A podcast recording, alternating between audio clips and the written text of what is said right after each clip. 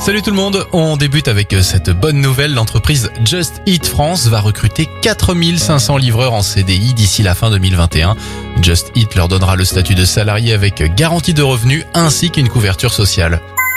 Direction Toulouse maintenant avec cette bonne nouvelle dans le secteur de la recherche. Des scientifiques ont mis au point un vaccin pour lutter définitivement contre l'asthme sévère. Après de très bons résultats en phase clinique, le vaccin va maintenant être testé sur l'homme.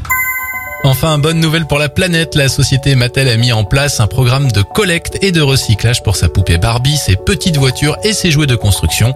Au lieu d'être jetés, les vieux jouets pourront être récupérés pour fabriquer d'autres produits. C'était votre journal des bonnes nouvelles, vous pouvez bien sûr le retrouver maintenant en replay sur notre site internet et notre application Radioscoop.